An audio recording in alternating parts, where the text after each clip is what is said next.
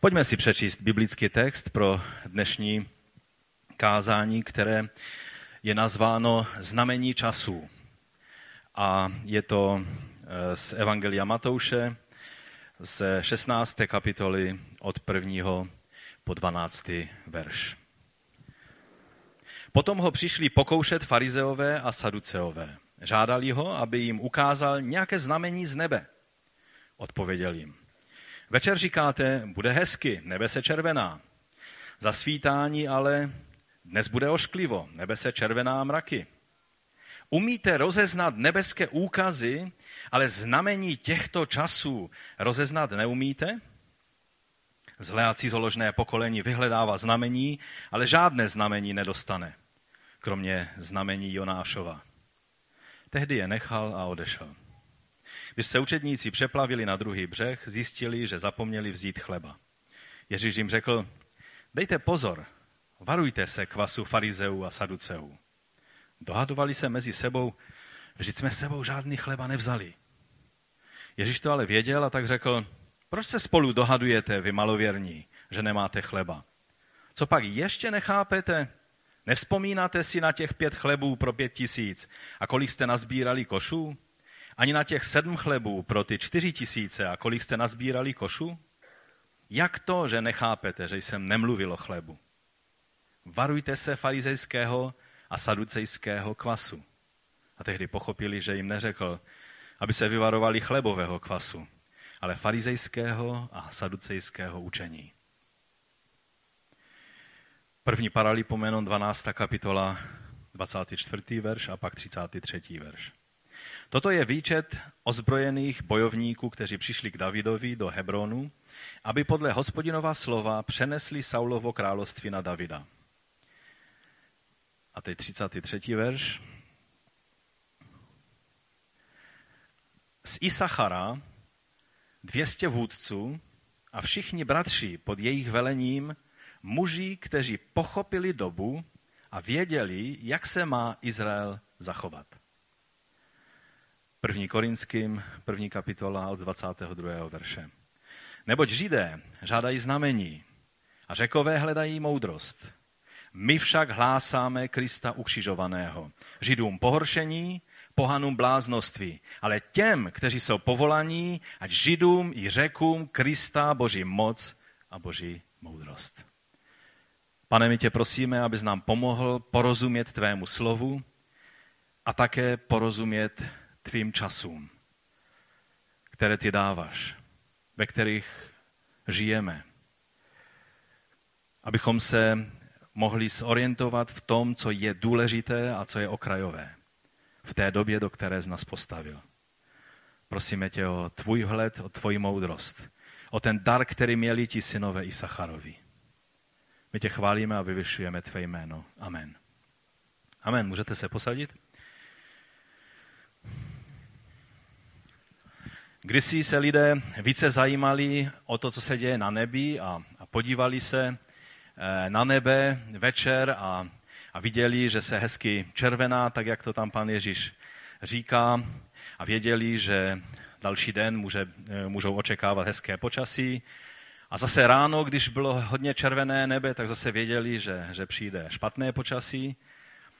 A hlavně námožníci, ti, ti přímo jejich bezpečí bylo závislé na tom, aby dokázali vyhodnocovat všechny ty znaky, které, které jim obloha přinášela. Mnohé hodiny, někdy dny dopředu, předtím, než přišla nějaká ta změna počasí, na kterou se potřebovali připravit.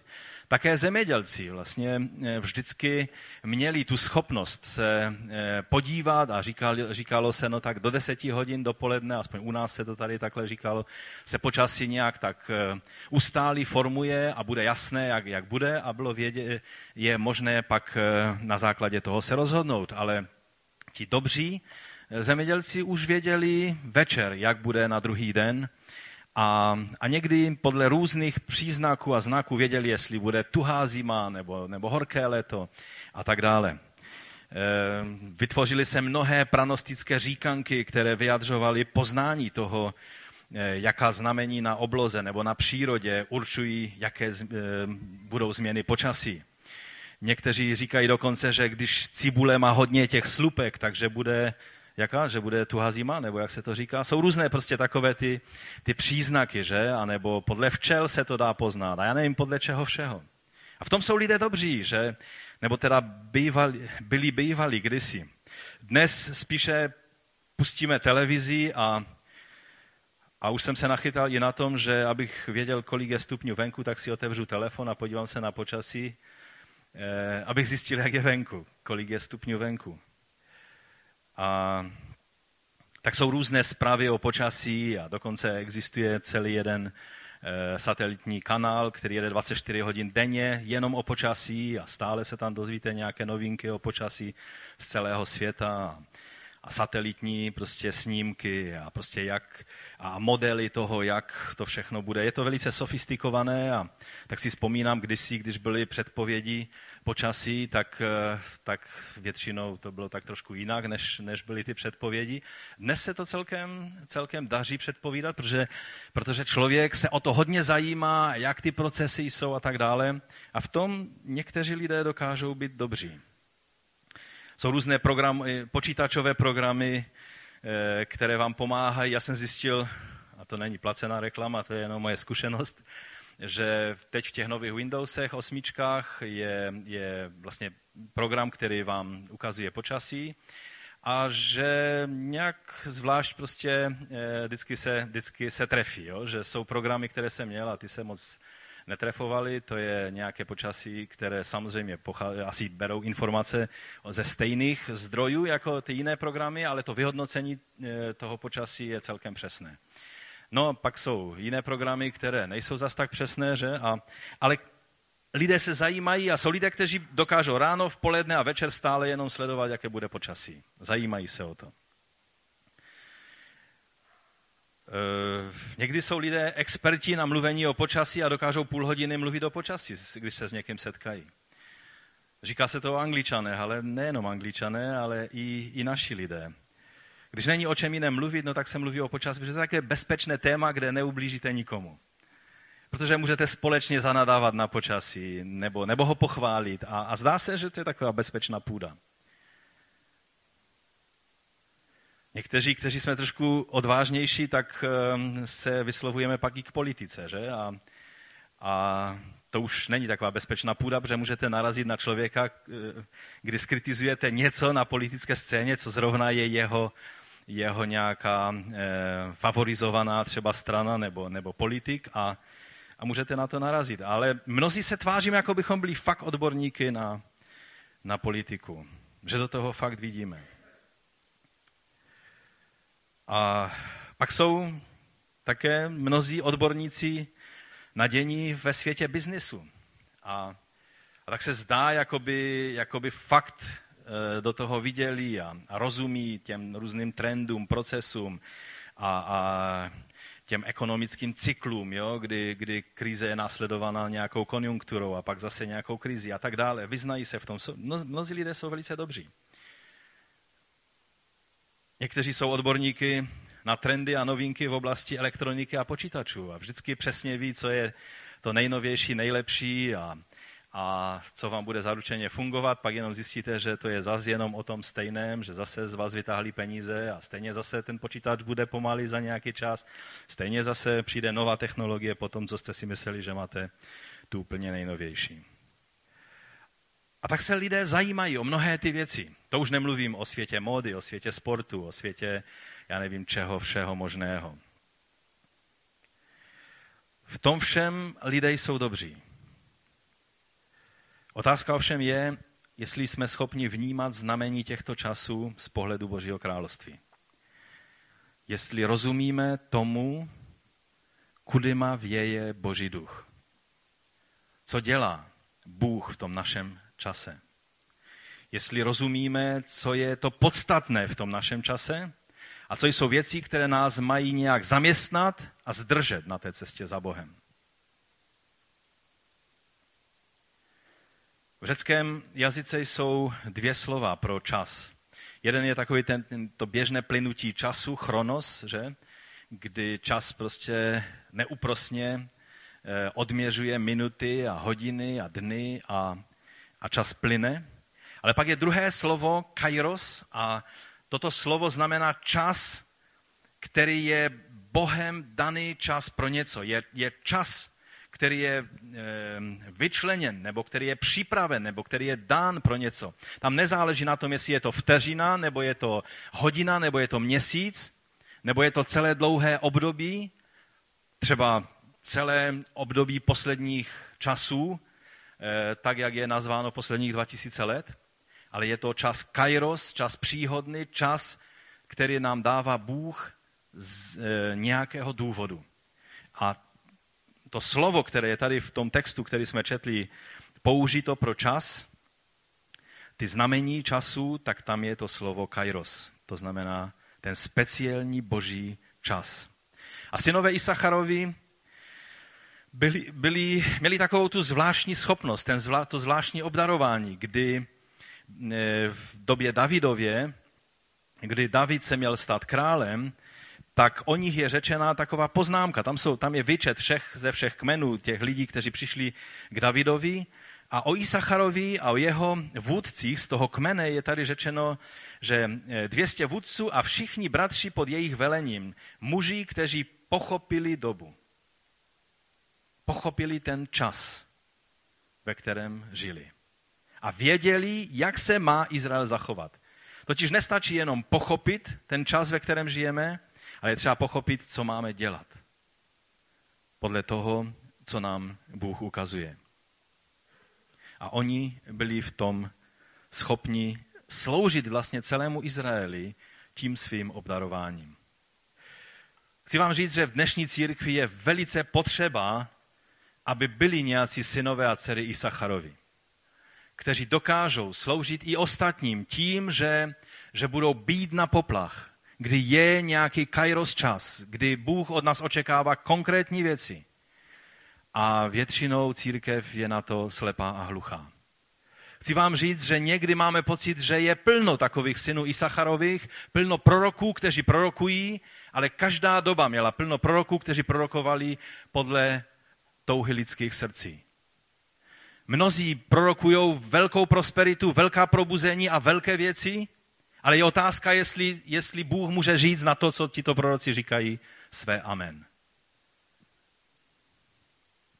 Když se podíváme do dějin izraelského národa, většinou proroci, kteří takhle prorokovali, nakonec pravdu neměli. Můj první bod dnes je nebezpečí hledání znamení od Boha a neschopnost vnímat znamení časů, ve kterých žijeme.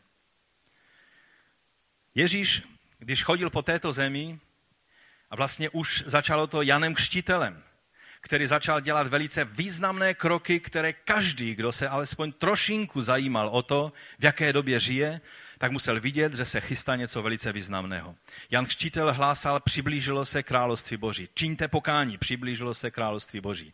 Ježíš přišel, Jan ho ukáz, na něho ukázal jako na beránka Božího, který snímá hřích světa. Ježíš kázal, přišlo království nebeské. A začal, začal Izrael, Izrael vést k pokání, aby mohli vstoupit do Božího království. A dělal jedno znamení za druhým dělal přesně věci, které, eh, kterýma eh, bylo dáno najevo, eh, že Mesiáš přišel. Že přišel den božího navštívení, že království boží přišlo do Izraele. Ale farizeové a saduceové toto odmítali. A přicházejí k němu znovu, už několikrát to bylo, že už ve 12. kapitole jsme četli podobnou věc. A žádají Ježíše o znamení z nebe. Potom, co on nakrmil pět tisíců většinou židovských mužů, včetně jejich rodin. Potom, co nakrmil čtyři tisíce pohanských mužů a jejich rodin. Potom, co mohli vidět, že uzdravuje, že vymítá démony. Jejich závěr, který udělali, byl ten, že ho odmítli, protože, a o tom jsme už mluvili mnoho, mnohokrát, takže jenom, jenom to eh, znovu připomenu že odmítli Ježíše eh, jako toho, kdo dělá vlastně zázraky z mocí knížete démonu, z mocí satanovi. A teď přicházejí k němu a říkají, tak nám ukáž nějaké znamení, jestli to děláš od Boha nebo ne.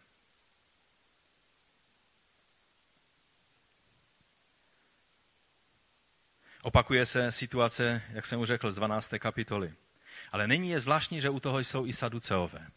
Předtím to byli farizeové a, a zákonníci. Teď u toho jsou i saduceové přišli spolu s farizeji.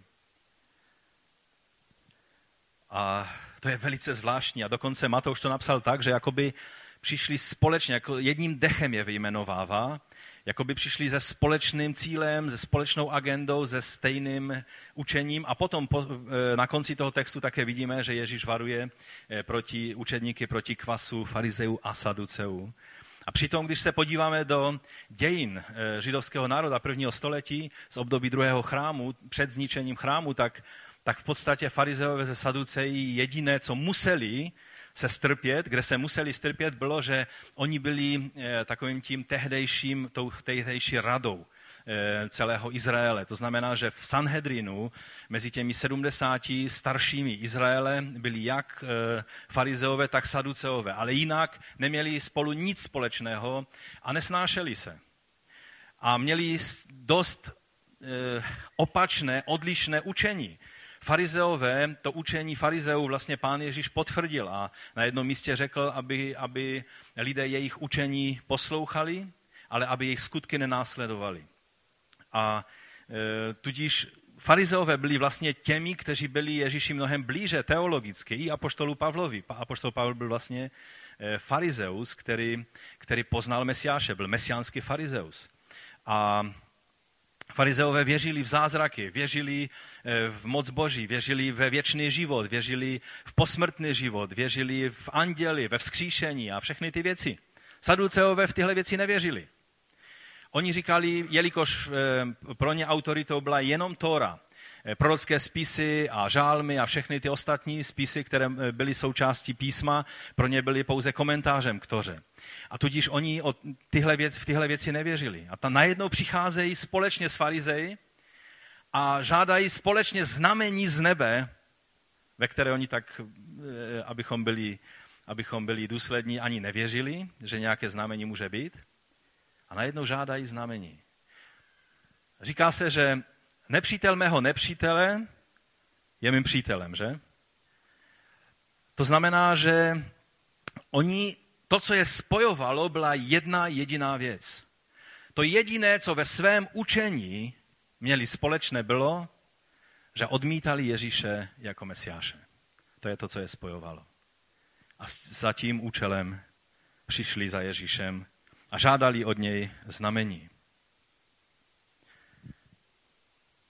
Oni vlastně, je, to je jediný případ, kdy je vidíme u Matouše, že jsou venku z Jeruzaléma, že oni přišli do Galileji, eh, Saduceové, že jinak oni byli spojeni s chrámem. Byli, byli vlastně eh, lidmi, kteří, eh, kteří celý jejich aktivita se točila kolem těch nejvyšších kruhů jeruzalémských, kolem chrámu. Farizeové ti byli v synagogách v Galileji, všude, po, celém, po celé izraelské zemi. Byli na ulicích, eh, diskutovali o, o božích věcech s lidmi a eh, saduceové ti se drželi těch svých vysokých eh, pozic, které měli ovšem díky římské zhovivavosti, římských, římských sil, římského vládce v Jeruzalémě. A k farizeům jste se mohli připojit. Mohli jste se stát farizeem, když jste souhlasili s jejich názory. Ale saducem jste se museli narodit do kněžské rodiny. Byla to aristokracie, ale vidíme, že prostě to, aby odmítli Ježíše, najednou měli společnou řeč. A takhle se to velice často v dějinách dělo. Že ti, kteří se nesnášeli a bojovali spolu, když najednou Bůh začal konat své dílo, tak ty všechny síly se spojily. Eh, když mluvíme o znameních doby nebo času, ve kterém žijeme, je velice zvláštní v dnešní době pozorovat jednu zajímavou, zajímavý úkaz eh, v dnešním světě, v těch trendech. Není víc odlišných pohledů na svět, jako je pohled islámu a pohled sekulárního humanismu. To jsou dva světy, které by se zdálo, že spolu sebou nemůžou nemůžou absolutně být na stejné planetě. Je zvláštní, že tyto dva světy si velice rozumějí ve dvou ohledech. Za prvé, v nepřátelství vůči vyznavačské církvi. Vůči těm, kteří vyznávají Ježíše Krista jako jedinou cestu k Bohu a politicky si velice rozumí v nenávisti vůči Izraeli, protože je to výsledek naplňování božích eh, proroctví. Je to velice zvláštní, je to stejné jako tehdy farizeové a saduceové, kteří si vůbec nerozuměli kromě jedné věci. Že měli nenávist vůči Ježíši a božímu dílu, které Bůh se rozhodnul e, skrze Ježíše konat. Je to princip, který můžeme vidět na, v mnoha situacích, v mnoha dějinných e, údobích. Když se tak podíváme s odstupem e, těch století, nebo dá se říct tisíciletí, na tu jejich dobu, pak nám to připadá až žalostné, jak mohli nerozeznat Ježíše a boží jednání ve své době. Že? Když, když vidíme prostě, jakým způsobem Ježíš jednal, jaký byl z toho výsledek, vznik církve, všechny ty mocné věci, které, o kterých čteme eh, v evangelích a ve skutcích a když pak hledíme do církevních dějin a hledíme na dnešní dobu, kdy není národa na země tváří, kde by nebyly miliony těch, kteří vyznávají Ježíše Krista jako svého spasitele a pána. Že Ježíš je člověk a nejen člověk, který nejvíc zasáhl do dějin. Každý historik to musí uznat. A mohli bychom o tom dlouho mluvit. Nám se na to hledí a říkáme si, jak to mohli nevidět. Samozřejmě nám se na to lépe dívá z té vzdálené perspektivy. Oni byli v tom čase ale myslím si, že tam hlavní problém nebylo to, že to nebylo možné uvidět, ale tak, jak už jsme mluvili, byla to jejich pícha a neochota změnit status quo svého života. To je vždycky to, co brání člověku přijmout boží jednání ve svém životě. Je tedy otázka, jestli my nemáme podobné tendence někdy v našem životě, jestli u nás se neprojevuje podobná, podobná, podobná slepota nebo neschopnost vidět ty, eh, ty, ty, ta znamení času, ve kterých žijeme, znamení toho božího jednání. V dějinách, když se podíváme, tak a řekli bychom si některé příklady té neschopnosti, tak vždy to pramenilo z nevíry. A také pan Ježíš toto označil jako malověrnost. A vlastně žádání e, znamení e, vždycky indikovalo nebo, nebo ukazovalo na neochotu lidí důvěřovat Bohu nebo vírou spoléhnout se na Boha a přijmout ta znamení nebo ty důkazy, které už Bůh dal. Lidé, kteří se domáhají znamení, většinou pak zjistíte, že odmítají ta znamení, které Bůh do jejich života už dal. Ale jejich nevíra a neochota a pícha je vede k tomu, že toto odmítají a žádají si nová a nová znamení od Boha. Když se podíváme na boží jednání v době, kdy Bůh vyváděl Izrael z Egypta, tak je to tam přesně vidět. Bůh poslal Mojžíše a, a Mojžíš se postavil před faraona a, a mluvil, vypust můj lid a, a děli se věci, které přesně jak Bůh řekl Mojžíši, tak ta znamení se děla. A faraon e, vždycky se podvolil a pak se zase zatvrdil. A lid izraelský to všechno mohl vidět. My si nedokážeme představit, jak obrovské znamení pro Izrael bylo to vysvobození, protože nám se zdá Egypt taková no jedna ze zemí tam toho problematického Blízkého východu. Ale chci vám říct, že to bylo v době, kdy Egypt vládnul světu, kdy, kdy Egypt byl mocností, která ovládala život eh, i, i fyzicky, i duchovní všech lidí.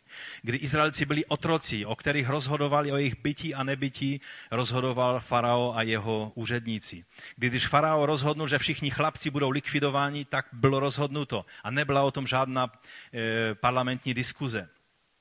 Skutečně nebylo cesty, jakým způsobem by se mohl Izrael osvobodit. A najednou Bůh posílá pastýře z poušti, který přichází se svojí pastýřskou holí a staví se před faraona. A říká, hospodin ti vzkazuje, vypust můj lid. Bylo to k smíchu. Až do momentu, než Bůh začal jednat s Egyptem a postupně všech těch deset egyptských hrán přišlo. A byla to obrovská znamení pro Egypt, Byla to obrovská znamení pro faraona, který ovšem vždycky se zatvrdil. Nejdříve je napsáno, že se zatvrdil on, pak je napsáno, že ho Bůh zatvrdil, že takhle to funguje. Když se lidské srdce stále znovu a znovu zatvrzuje, pak přijde chvíle, kdy se nebudeš chtít zatvrdit, ale kdy tě Bůh zatvrdí. Pokud člověk jedná neupřímně s Bohem a zatvrzuje své srdce a říká si dnes ne, možná zítra. A dnes ne a možná zítra. Nakonec to zítra ti Bůh nedá. A zatvrdí on tvé srdce. Takhle se to stalo s faraonem. A po těch znameních, když už konečně byli volní a byli na poušti, tak čteme v 17. kapitole Exodu, to místo pojmenoval Masa a Meriba. A ti, kteří čtou písmo, tak ví, že to nejsou, těmito jmény se sbory nejmenují nikde. Jsou sbory Elim a, a, a Betel a různá hezká jména biblická. Ale já jsem neviděl na celém světě zbor Masa a zbor Meriba. Protože to nejsou hezká jména. Znamenají svár, znamenají pokoušení hospodina. A tam je řečeno, že eh, je nazval Masa Meriba kvůli pří synu Izraele a kvůli jejich pokoušení hospodina slovy je hospodin uprostřed nás nebo není? Zdálo by se nám, že to je docela legitimní otázka. Teď kvůli tomu děláme kurzy alfa, aby lidé mohli zjistit, jestli Bůh je nebo není. Je to tak? Ale u Izraelců to bylo pokoušení hospodina. Protože oni viděli, co Bůh jednal, Bůh vstoupil do jejich života velice mocným způsobem. Vysvobodil je mocnou rukou. Dřív, než jim dal desatero přikázání, tak e, tento, toto zjevení Boží, nebo ta slova desatera přikázání začínají, že On je ten Bůh, který je vysvobodil z Egypta, z otroctví. A toto měl každý Izraelec vždycky pamatovat, na to měl pamatovat dřív, než na cokoliv jiného. A najednou oni říkali, tak je Bůh mezi námi nebo není? Potom všem, kdy on jim zaopatřil manu, kdy jim zaopatřil vodu, kdy, kdy se o ně postaral, tak oni znovu a znovu se vraceli eh, k takové té otázce. A nebylo to vlastně lepší v Egyptě. Možná se Mojžíši spletl. Takže ty rány, které byly, přišly na Egypt a celý národ byl sužovan těmato, těmito ránami, Mojžíš si to vymyslel asi. Mojžíš, rozumíte, takhle dokáže člověk mluvit zjevná znamení, která Bůh dal, člověk je na ně slepý a říká, bože, kdybys mi tak nějak potvrdil to, že je to tvoje vůle. Žálm 78. Ve svých srdcích Boha pokoušeli, žádali si potravu podle svých choutek, mluvili proti Bohu a říkali, což může Bůh prostřít stůl v pustině? Potom, co viděli, co Bůh udělal s Egyptem, váhali, jestli Bůh jim dokáže dát kus žvance do úst. Hle, udeřil do skály a vydryskla voda a rozli, rozlili se proudy. Což ale může dát i chléb? Což opatří i maso pro svůj lid? Rozumíte? Takhle uvažovali. Ano, Bůh se o mě postaral tam v té situaci, ale co pak Bůh může teď něco udělat? Co pak se mohu spolehnout v téhle situaci na Boha? Je tam napsáno, že pokoušeli tím hospodina.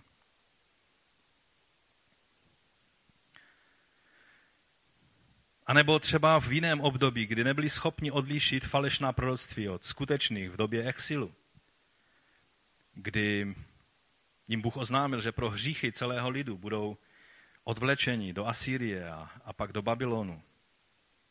A byli tam různí proroci a oni nebyli schopni odlišit, co je skutečné proroctví a co, co je falešné proroctví. A pak skutečná národní tragédie samozřejmě nastala v tom, kdy nepoznali čas příchodu Božího království v Mesiáši. A víte, je smutným paradoxem to, že už samotná hříšnost a nevíra vůdců té generace byla mesiánským znamením. Je velmi významná rabínská tradice, nemáme čas, abychom si tady dávali nějaké citáty, ale pokud chcete, tak je možné to dohledat.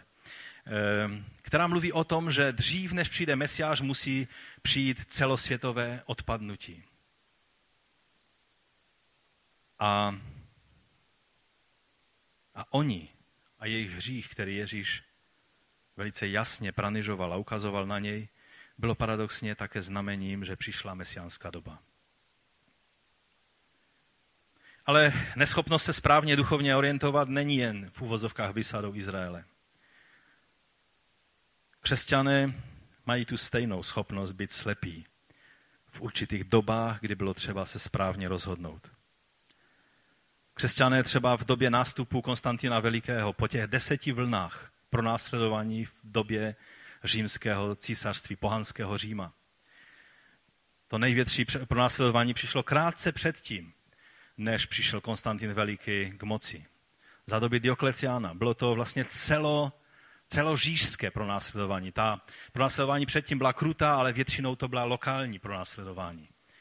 Ale pak přišlo celo, celořížské pronásledování. A pak najednou ti muži, kteří obstáli v tom ohni pronásledování, ti biskupové, kteří byli schopni stát a nepohnout se ve chvíli, kdy platili nejvyšší cenu za, za to, že vyznávali Krista, tak najednou, když přišla doba, kdy Konstantin Veliký ohlásil, že křesťanství je státním náboženstvím Říma, najednou mu začali jíst z ruky. Najednou naplňovali všechny jeho plány. Najednou přijímali do církve lidí, které Konstantin řekl, že by tam měli být a oni a byli. Najednou církev začala nabírat pohanství velkými doušky z, z toho prostředí pohanského Říma a zdálo se, jako by nikdo neviděl, že se to děje.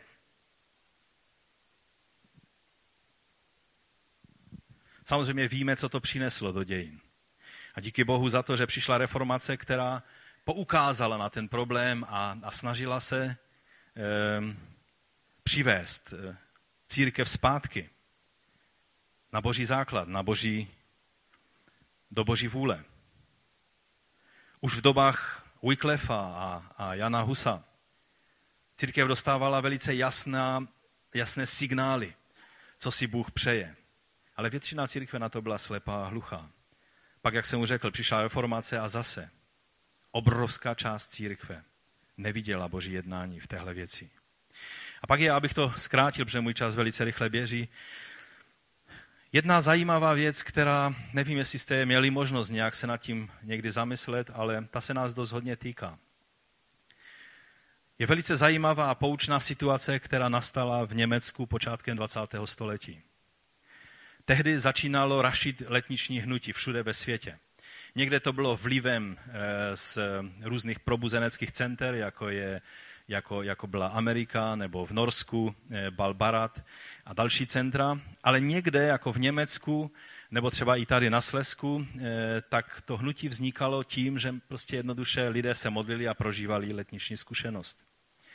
A tehdy v Německu mnozí lidé, kteří se předtím zajímali o hnutí posvěcení, o, o, měli touhu žít svatý život, žít naplno pro Boha, mít život eh, skutečně očištěný od, od, od e, hříšných zlozvyků a, a všelijakých věcí, tak začali prožívat naplnění Duchem Svatým a e, letniční dary a příznaky se u nich začaly projevovat. A tehdy, tehdy tehdejší evangelická a evangelikální církev se postavila velice tvrdě proti tomu. A v roce 1909 bylo vyhlášeno takzvané berlínské eh, prohlášení, Berliner Erklärung. To znamená, tam bylo vyhodnoceno, že to hnutí není od Boha, ale je z dola, čili od ďábla. A církev se distancovala od veškerých lidí, kteří eh, měli nebo kteří prožívali letniční příznaky nebo letniční, měli letniční zkušenost. A to zajímavé je, že po krátké době nastala doba nástupu nacismu.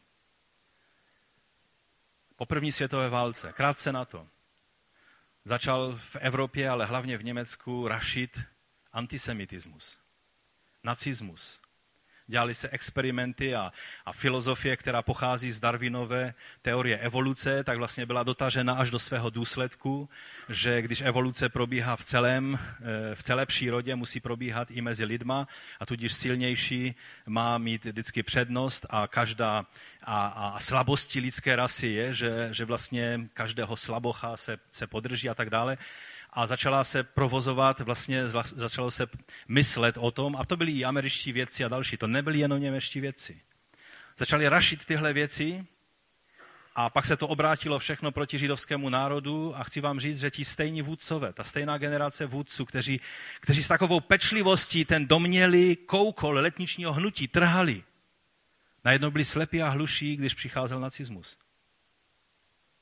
A to je to, co hrozí vždy, kdy nerozeznáváme znamení času, kdy nevidíme Boží jednání, kdy jsme slepí pro svoji píchu, tělesnost a, a neochotu změnit své status quo. Nerozlišujeme Boží jednání. Stejně tak je to i ve velké části dnešní církve. A je cítit slepotu, absolutní slepotu na ten čas kairos, ve kterém, nebo časy, ve kterých žijeme. Víte, je to někdy tak trošku jak s tou žábou a horkou vodou. Já jsem to neskoušel, ten experiment, ani vám to neradím, ale, ale někdo říkal, že když dáte žábu do studené vody, eh, tak, eh, nebo tak, když dáte žábu, hodíte do, do, do horké vody, tak co udělá? No tak každá normální žába vyskočí, že? Protože se spálí a vyskočí. Když ovšem dáte žábu do studené vody a pomalinku prostě tu vodu ohříváte, ohříváte, tak ji uvaříte, aniž by vyskočila. Protože ona se přizpůsobuje prostředí. Mám obavu, že někdy to z církví je podobně.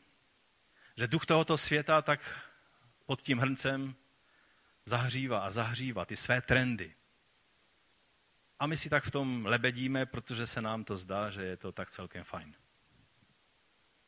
Ale když by někteří z buditelů 19. století nebo z reformátorů 17, 16. století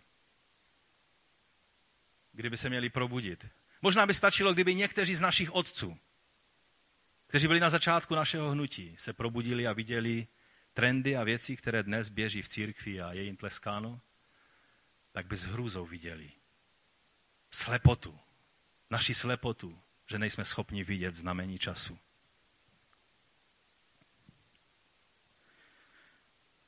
Odstup od Evangelia kříže ke křesťanské terapii. už není tak důležité, aby lidé pochopili, o čem je evangelium. Že je to o přijetí Kristovy smrti, stotožnění se s ní, přijetí moci vzkříšení, zapření sebe sama, umření samému sobě. Ale je to o tom, že člověku je třeba pomoct, že člověku je, člověku je třeba vhodnou terapii, duchovní, duševní, psychickou, všelijakou, je třeba pomoci, eh, aby se popral se svými problémy náhrada mocí evangelia za v úvozovkách moc marketingu a managementu. Nedávno jsem četl článek od Michaela Browna, eh, velice významného eh, učence eh, mesiánského žida, učence a, a bratra, který je takovým silným hlasem pro, pro ozdravení církve v dnešním světě. On napsal článek Evangelium mučednictví versus evangelium úspěchu. A porovnává tam evangelium, jak bylo vždycky biblické a kam se evangelium dostalo v dnešní době a co z něho je. Důraz na úspěch za každou cenu mezi křesťany.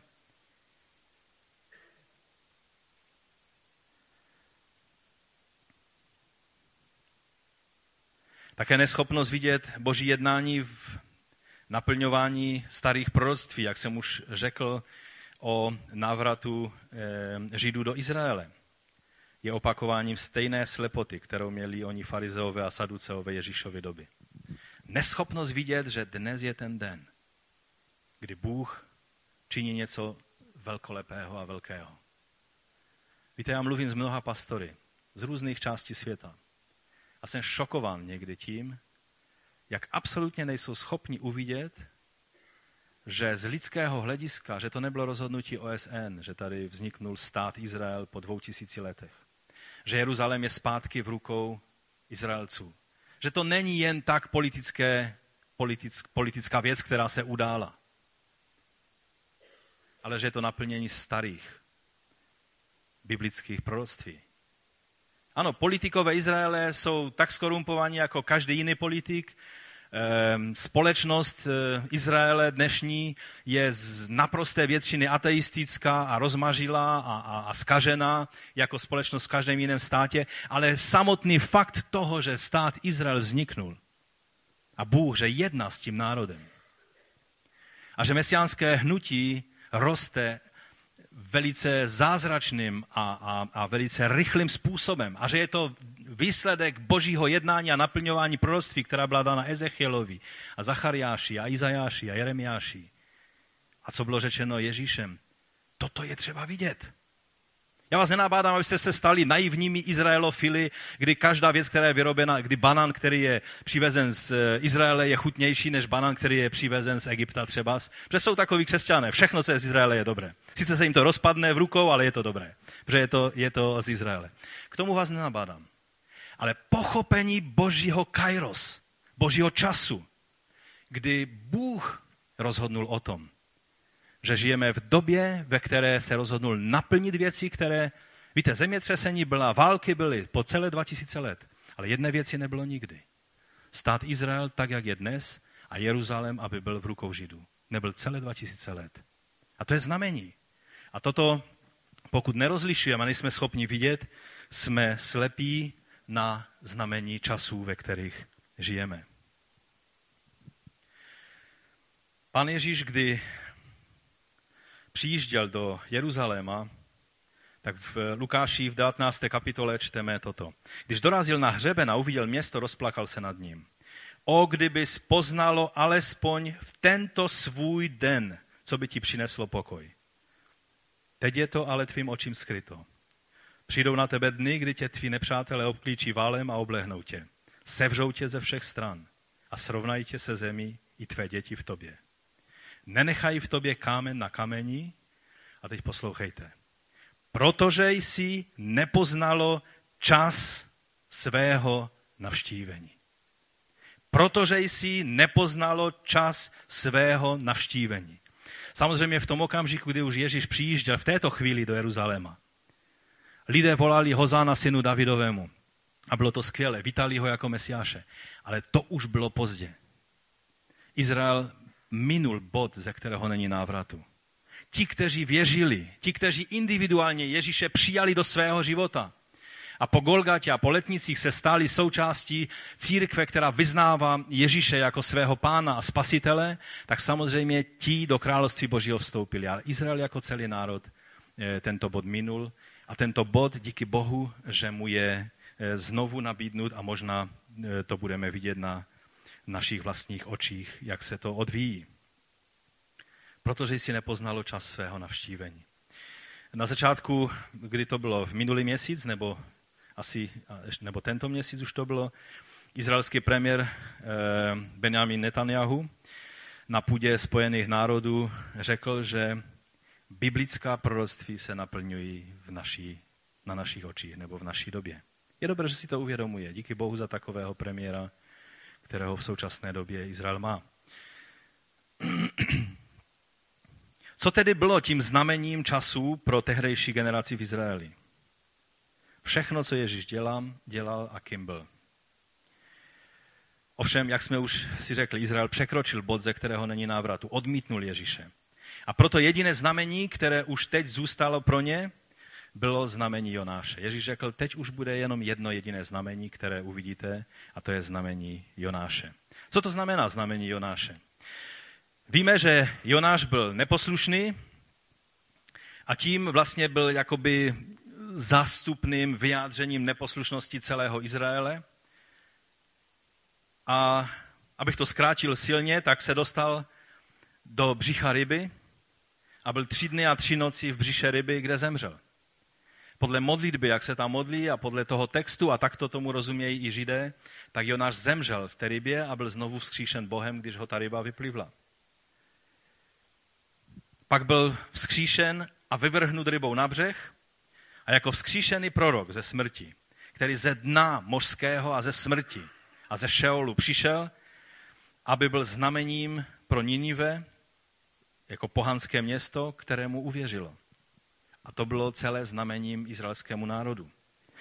Vzkříšený Ježíš, který vyšel z útrob země, kam se dostal ne pro svou vlastní neposlušnost, ale pro neposlušnost nás všech, zástupně. Ježíš nezhřešil. On, když se dostal do smrti, na kříž a do hrobu, tak se nedostal kvůli sobě, ale kvůli tobě a mně. Protože stará židovská tradice mluvila, že Mesiáš bude trpět každou nemocí izraelského národa. Každým hříchem bude sužován. A toto přesně se stalo. Ale pak přišel vzkříšený a nabízí odpuštění a smíření s Bohem všem, kteří věří. Předně Židům, ale také i pohanům. Víte, je zajímavá věc, kterou já jsem třeba nevěděl a jsem rád, že jsem na to přišel, že Židé každý rok si připomínají nevědomky to Jonášovo znamení. E, víte, ve který den, ve který svátek? Co myslíte? V ten největší. Na den, na veliký den Jom Kippur. Den smíření. Tehdy čtou celou knihu, jestli chtějí být věrní téhle tradici, tak č, e, budou číst celou knihu proroka Jonáše a budou si připomínat Boží milost a smíření, které Bůh dává. Není to zajímavé? Každý rok na den smíření si připomínají Jonášovo znamení. Až uvidí, až přijde ten den, kdy uvidí, koho probodlí. A bude veliký pláč a pokání a jásání a radost v Izraeli, protože poznají svého pána. Znamení Jonáše není v tom, co Jonáš, že, že Jonáš něco udělal. Všimněte si, že to znamení Jonáše není v tom, že byl dobrým prorokem, že mluvil, že se obráceli lidé na jeho, eh, na jeho službu, ale celý vzkříšený Jonáš je tím znamením.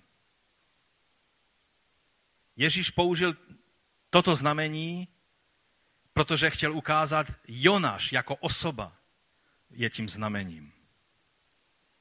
Ježíš vzkříšený je tím konečným důkazem a znamením Božího jednání v tom čase Božího navštívení. Skutky 17. kapitola, 30. až 31. verš. Tam je řečeno, když tedy Bůh přehlédl ty doby nevědomosti, nařizuje nyní lidem, aby všichni a všude činili pokání. Neboť ustanovil den, v němž bude spravedlivě soudit obydlený svět skrze muže, kterého k tomu určil a všem o tom poskytl důkaz tím, že je vzkřísil z mrtvých. To je to konečné znamení, ten konečný důkaz znamení Jonáše, které bylo dáno jak židům, tak i ninivským pohanům. A teď přicházíme k té části toho eh, textu, kdy pán Ježíš varuje, a to je můj další bod, kdy pán Ježíš varuje dávejte si pozor a varujte se kvasu farizeů a saduceů. Proč to Matouš dává takhle dohromady, ty dva, ty dva úseky textu a pak, jestli dá pan někdy příště, tak budeme mluvit o tom slavném, je to jedna z nejdůležitějších pasáží Matoušova evangelia, kdy, kdy Petr vyznává skrze, skrze zmocnění Ducha Svatého, zjevení od Boha o Ježíši, že je Mesiáš. A Tady je, proč to, proč to je takhle dáno dohromady, že, že to, co mluvil e, pán Ježíš s těmi farizeji a saduceji, o těch e, znameních času, a najednou říká, varujte se kvasu farizeů a saduceů. A bylo to v době, kdy odjížděli lodi na druhou stranu jezera a chystali se zase na dlouhou cestu až do Cezareji Filipovi. A tam máme, myslím, mapku, jestli můžeš ukázat tu mapku, tak eh, je vidět, jak daleko ta eh, Cezarea Filipova je. No nevadí, jo, už tam je ta mapka. Vidíte, je to tam nahoře, vlastně pod eh, horou Hermon. A kteří jste byli v Izraeli, tak víte, že je to dost pěkný kus cesty. A učedníci si dělali starosti, no dobré, ale, ale my nemáme chleba. Když Ježíš začal mluvit o kvasu, tak si vzpomněli, je, my nemáme chleba. Víte, někdy Bůh musí být velice frustrován z nás. On nám chce něco vysvětlit, něco velice důležitého, duchovního a my si z toho dokážeme vytáhnout jenom takové ty každodenní starosti. A to naše křesťanství nám spíš přidává každodenních starostí, než aby bylo řešením pro náš život. A to přesně udělali učedníci. Oni přemýšleli nad tím, no a co kdyby se rozhodnul Ježíš udělat zase zázrak na krmení? Už to udělal dvakrát, možná to bude chtít udělat po třetí a my nemáme chleba. A Ježíš je do této situace, v této situaci, kdy oni se zabývali těmi každodenními starostmi, tak je varuje před kvasem farizeů a saduceů. A napomíná je, že jsou malověrní. V čem byla jejich malověrnost? Přesně v tom, v čem byla malověrnost Izraelců na poušti. Potom, co viděli Boha jednat v nestřetně mnohých situacích, znovu si dělají stejné starosti. Nic se nenaučili. Tak, jak jednali lidé e, izraelští na poušti, kdy každý jednotlivý zázrak byl super, haleluja, amen, ale nedokázali si to dát do jedné velké souvislosti. Často jsme takovými to křesťany, kdy vidíme mnohé věci, za které jsme vděční, slyšíme mnoha svědectví, co Bůh koná v dnešním světě, ale nevidíme v tom souvislou linii toho, co Bůh dělá v naší době. Ale vidíme to jako jednotlivé boží zaopatření, boží zázraky. Díky Bohu, že uzdravil tam toho nebo onoho, ale tam nešlo. Možná ani tolik o uzdravení, jako šlo o znamení boží třeba té rodině nebo tomu člověku. Vždycky jde víc o to, co Bůh koná v životě člověka, než o naplnění pouhých potřeb. Je důležité, abychom z každé životní situace, a já vím, že mnozí z nás jsme prošli některými tragédiemi a těžkými chvílemi, ale i, i pro vás, i pro ty, kteří jste prošli některými nezodpověditelnými situacemi, kdy nemáte odpověď, kdy je třeba přenechat Bohu, proč se daná věc stala, tak je důležité, abychom z každé, i z takovýchto situací životních, vyšli poučení skrze ty boží signály, které nám dává. Abychom mohli v naší víře zase o kousek se posunout dopředu a ne klesnout do malověrnosti. Ta lekce, kterou Ježíš učí své učedníky stále znovu a znovu, on se ptá, ještě nerozumíte? A nepamatujete si těch pět chlebů pro pět tisíc? A kolik nůší jste nazbírali?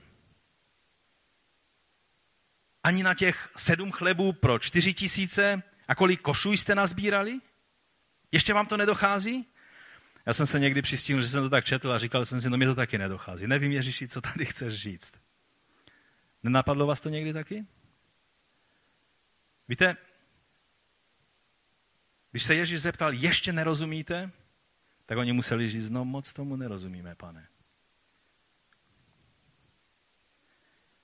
Pro Ježíše to bylo tak jasné, to bylo tak jasné eh, vyjádření paralely mezi božím zaopatřením božího lidu v celých dějinách a mezi tím, co on jako mesiáš dělal. A dělal to jak pro Židy. Vlastně těch pět tisíc, to byli, jak jsme si řekli, to byli především Židé a jejich rodiny.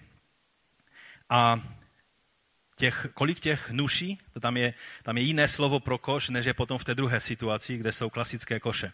Ale ty koše v tom prvním případě to byly takové velik, velikánské nosítka nebo koše, nebo jak to nazvat. Kolik jich bylo? Dvanáct. Já věřím, že Ježíš jim chtěl ukázat celý národ izraelský. Je zaopatřován Bohem. Tím, že vlastně po tom, co byli všichni nakrmení, ještě zbylo 12 košů, Bůh má dost pro každé své dílo. Bůh má vždycky dostatek pro konání jeho vůle. Víte, někdy máme problém v tom, že my si myslíme, že to je Boží vůle a, a jsme pod tlakem. Ale Bůh má vždycky dost na to, aby jeho vůle se mohla konat. Když chodíme vírou, pak budeme prožívat tyto věci. A pak říká, a sedm chlebů pro čtyři tisíce a kolik košů jste nazbírali? Kolik jich tam bylo, těch košů? Sedm košů. To byly pohané. A sedm znamená plnost.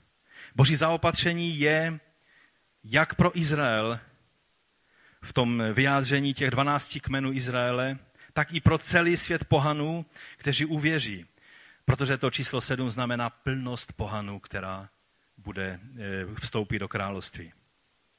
A to učení farizeů a saduceů, ten kvas, který ničí to těsto Izraele, byl v tom, že i když viděli jednotlivé zázraky boží, které Ježíš konal, nebyli ochotní si je dát do souvislosti. Nebyli ochotní z toho vyvodit nějaké, nějaké závěry, nějaké důsledky. Oni jim víc záleželo na jejich postavení, na jejich teplých místečkách, na jejich učení, na jejich reputaci, kterou měli v Izraeli. Na tom farizeum a saduceum záleželo ale aby udělali nebo vyvodili důsledky z toho zjevení, které skrze Ježíše dostali, to byli příliš pyšní a příliš neochotní na toto. A žel učedníci tímto učením, tímto kvasem byli ovlivněni. A toto je třeba, abychom pochopili a přijali. Co Bůh koná, není jen naplňováním potřeb člověka. Každý zázrak, ať na jednotlivci nebo na celém společenství, je božím signálem, znamením času. Tím časem kairos, kdy Bůh se rozhodnul něco dělat, které nás má zorientovat v tom, co Bůh koná.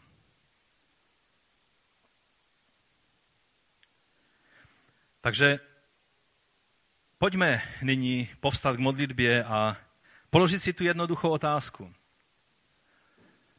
Jestli dokážeme vidět znamení časů, ve kterých žijeme. Závěrem bych chtěl přečíst dvě místa od Apoštola Pavla, jedno zhrnutí a jedno povzbuzení. To zhrnutí je z epištoly Římanům z 13. kapitoly, od 11. verše. Pavel tady říká takto. A ještě něco. Rozumějte, jaká je doba. Pavel nám radí, rozumějte, jaká je doba, jaký je čas, jaký je kairos čas protože přišel čas probudit se ze spánku. Spása je nám teď blíže, nežli když jsme uvěřili. Noc pokročila a den je blízko. Odložme proto skutky tmy a oblečme zbroj světla. Žijeme poctivě jako ve dne, ne v obžerství a opilství, ne zhýrale a nestydatě, ne ve svárech a závisti místo starostí o tělesné touhy se oblečte do Pána Ježíše Krista. To jsou zvláštní věci, které nám tady Pavel radí. Za prvé nám radí, abychom rozuměli, jaká je doba, protože to nám pomůže, abychom si uvědomili, abychom se probudili ze spánku. Víme, že když přijde Pán Ježíš, tak přijde jenom pro ty, kteří budou bdělí, kteří nebudou duchovně spát. A teď Pavel říká, spása nám je blíže, než když jsme uvěřili. To znamená, že jestli oni byli v poslední době, my jsme v ještě poslednější době, než byli oni. A to hodně daleko, že? Už 2000 let od té doby. Noc pokročila a den je blízko. Ten den znamená mesiánské království. Noc je noc, ve které je tento věk. A Pavel nám radí, odložme proto skutky tohoto věku a oblečme zbroj světla, to znamená zbroj toho příštího věku. Skrze veškeré skutky, které konáme pro Ježíše, tak vlastně rozšiřujeme vůni toho příštího věku. Skrze duchovní dary, skrze naše skutky, skrze lásku, skrze všechno, ehm, vlastně dáváme lidem možnost ochutnat, o čem je ten příští věk. A pak říká, žijte poctivě a tak dále. A na konci říká, nemějte starosti o tělesné touhy, ale oblečte se do Pána Ježíše Krista.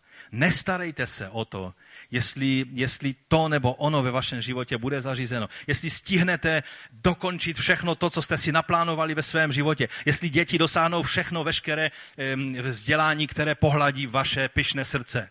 Jestli, jestli dosáhnete ve, svém, ve své práci takového, takové, jak se říká promotion, no, když postupu, nebo když vás povyší, povyšení, to je to správné slovo, a, a kdy vaše vyplata dosáhne toho limitu, který jste si přece vzali. Ale to, o co se starejte, je, abyste se oblékli v Ježíše Krista a byli tou, tou vůní Kristovou pro ten věk, ve kterém žijeme. A Pavel dodává v 2. Korinském 6. kapitole, jako jeho spolupracovníci vás však také vyzýváme, abyste nepromarnili milost, kterou vám Bůh dává. Říká přece, včas milostí jsem tě vyslyšel, v den spásy jsem ti pomohl. Hle, čas milosti je tu a ten spásný den je teď. Pane, my tě prosíme, abys nám pomohl uvidět, na čem skutečně záleží. Abychom mohli být oblečeni v tu zbroj světla, to znamená v tebe samotného. aby ten věk, do kterého směřujeme, věk, kdy ty budeš královat, kdy, kdy vyřešíš každý problém tohoto světa, kdy se nebudeme muset starat o to, jak dopadly volby, protože, protože ty budeš na trůně a ty budeš určovat, kdo bude vládnout a kdo bude řešit to nebo ono na tomto světě. Pane, my tě prosíme, abys nám dal milost, abychom už nyní v, v tom šalom, který přináší tento věk, v tom světle, v té zbroji světla, abychom mohli chodit. Abychom byli oblečeni v tebe, aby lidé v nás mohli vidět tvoji vůni. Aby mohli e, cítit ty záblesky z toho jiného světa. Aby mohli cítit záblesky toho příštího věku. Pane, odpust nám, že často je to opak.